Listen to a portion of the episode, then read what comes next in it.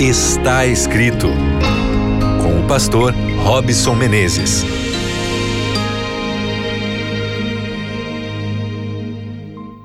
Olá, meu querido amigo ouvinte, olá, minha querida amiga ouvinte, que prazer estar agora ligado aqui, conectado com você na nossa querida Rádio Novo Tempo, no programa Está Escrito, para juntos meditarmos aqui na Palavra de Deus e tirarmos bons conselhos para a nossa vida, para o nosso dia a dia.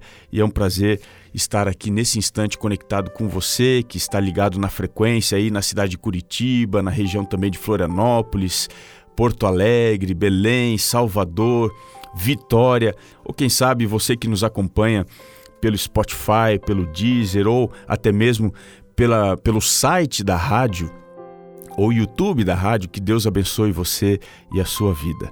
Nós estamos aqui no programa Está Escrito numa jornada para tentar entender melhor as emoções e como desenvolver emoções que nos façam crescer, que nos façam nos tornar mais semelhantes a Jesus.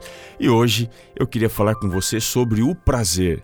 Ele é um vilão ou é algo necessário na nossa vida?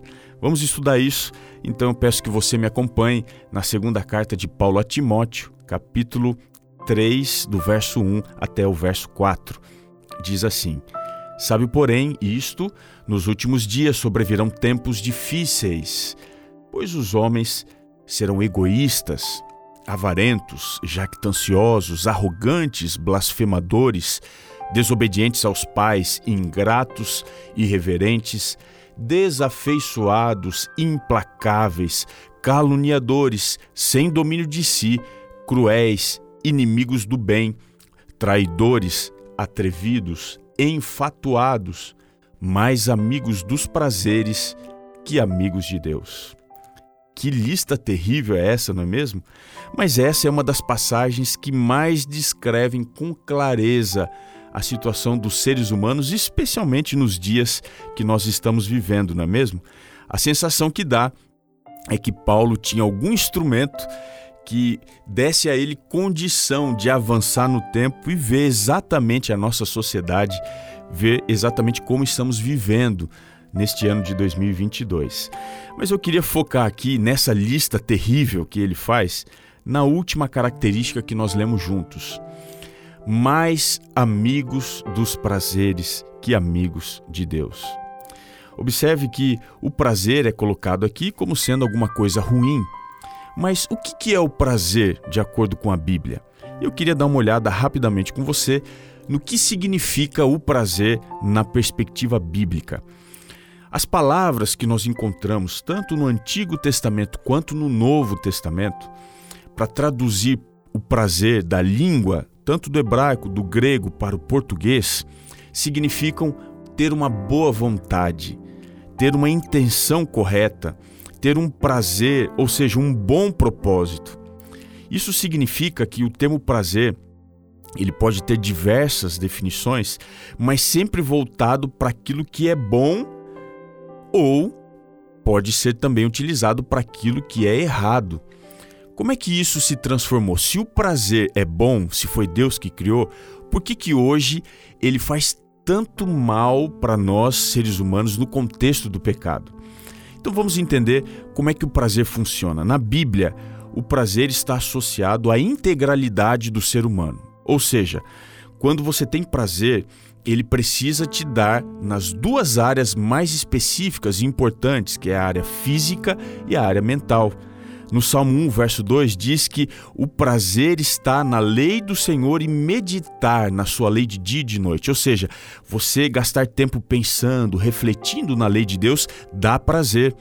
Mas se você for em Gênesis 18, verso 12, Sara disse assim: Olha, depois de velha, terei eu prazer ainda? Ou seja, ela poderia se envolver né, sexualmente com o seu esposo.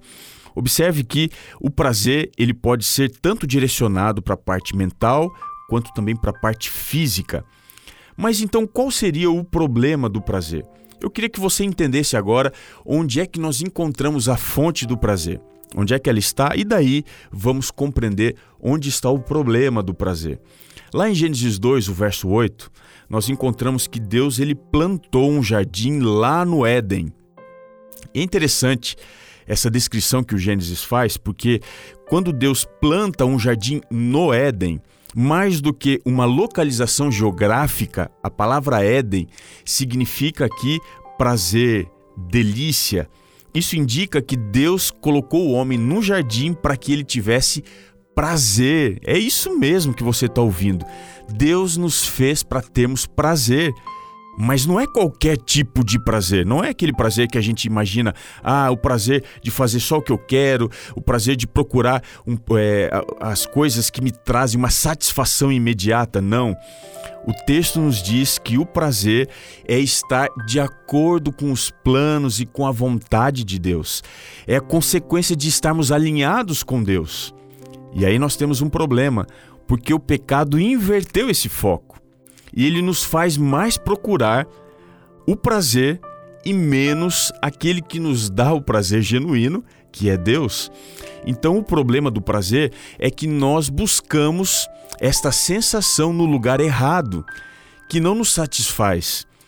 Lá em Jó 22, o verso 26, diz que nós nos deleitamos no Senhor Deus Todo-Poderoso. Ou seja, quando alguém está genuinamente em Deus, naturalmente tudo que ele faz lhe dará prazer, seja ele físico, seja ele mental. Você pode ter prazer ao namorar, ou ao ler a Bíblia, ao orar, ou ao fazer algo para você. Se você está em Deus, tudo que você faz lhe volta como um grande prazer. Mas o prazer pode ter uma face sombria. E qual seria a face sombria do prazer? Você já parou para pensar? é o vício. Quando nós nos tornamos viciados nessa emoção, em sempre buscar por isso que nos satisfaça apenas fisicamente ou mentalmente, deslocado é, da realidade completa de estarmos em Deus, isso se torna um vício, um problema. E essa era a realidade dos habitantes de Sodoma e Gomorra. Lá em Gênesis 13:10 diz que a cidade de Sodoma e Gomorra parecia ser como o jardim do Senhor. Ou seja, as pessoas que ali moravam viviam apenas para a busca do prazer, mas não o prazer completo em Deus. O prazer de acordo com a sua perspectiva humana, carnal, diante da perspectiva do vício. É por isso que nós hoje temos que escolher viver uma vida cujo foco principal seja estar em Deus. O prazer sempre será uma consequência para aquele que vive em Deus. Porque Deus te ajuda a se satisfazer, Ele realiza os desejos do nosso coração e assim Ele nos faz completamente felizes, retirando o prazer até mesmo das pequenas coisas. E aí, você entendeu esse tema? Você tem prazer porque você está completamente em Deus? Você precisa colocar sua vida, os seus planos, o seu relacionamento nas mãos de Deus, porque somente assim você viverá em prazer absoluto. E eu queria te ajudar nesse instante a fazer isso numa oração. Vamos orar. Querido Pai, dirija a nossa vida, os nossos planos, os nossos propósitos, para que a gente tenha prazer apenas em Ti e que isso venha como resultado na nossa vida a realização plena, seja na área física, na área mental, em qualquer perspectiva da nossa existência, que sejamos felizes genuinamente, é o que te pedimos em nome de Jesus. Amém. Muito obrigado, meu querido amigo ouvinte, por passarmos juntos esse momento. E eu queria, desde agora, fazer um convite para que você viva através da palavra do Senhor, porque aqui está a fonte da nossa alegria, da sua felicidade. Busque aqui as respostas para as perguntas que você tem, porque Deus sempre vai responder aquilo que você precisa, não o que você quer saber. Não se esqueça, nem só de pão viverá o homem, mas de toda a palavra que procede da boca de Deus. Um grande abraço nos vemos no próximo programa Está Escrito.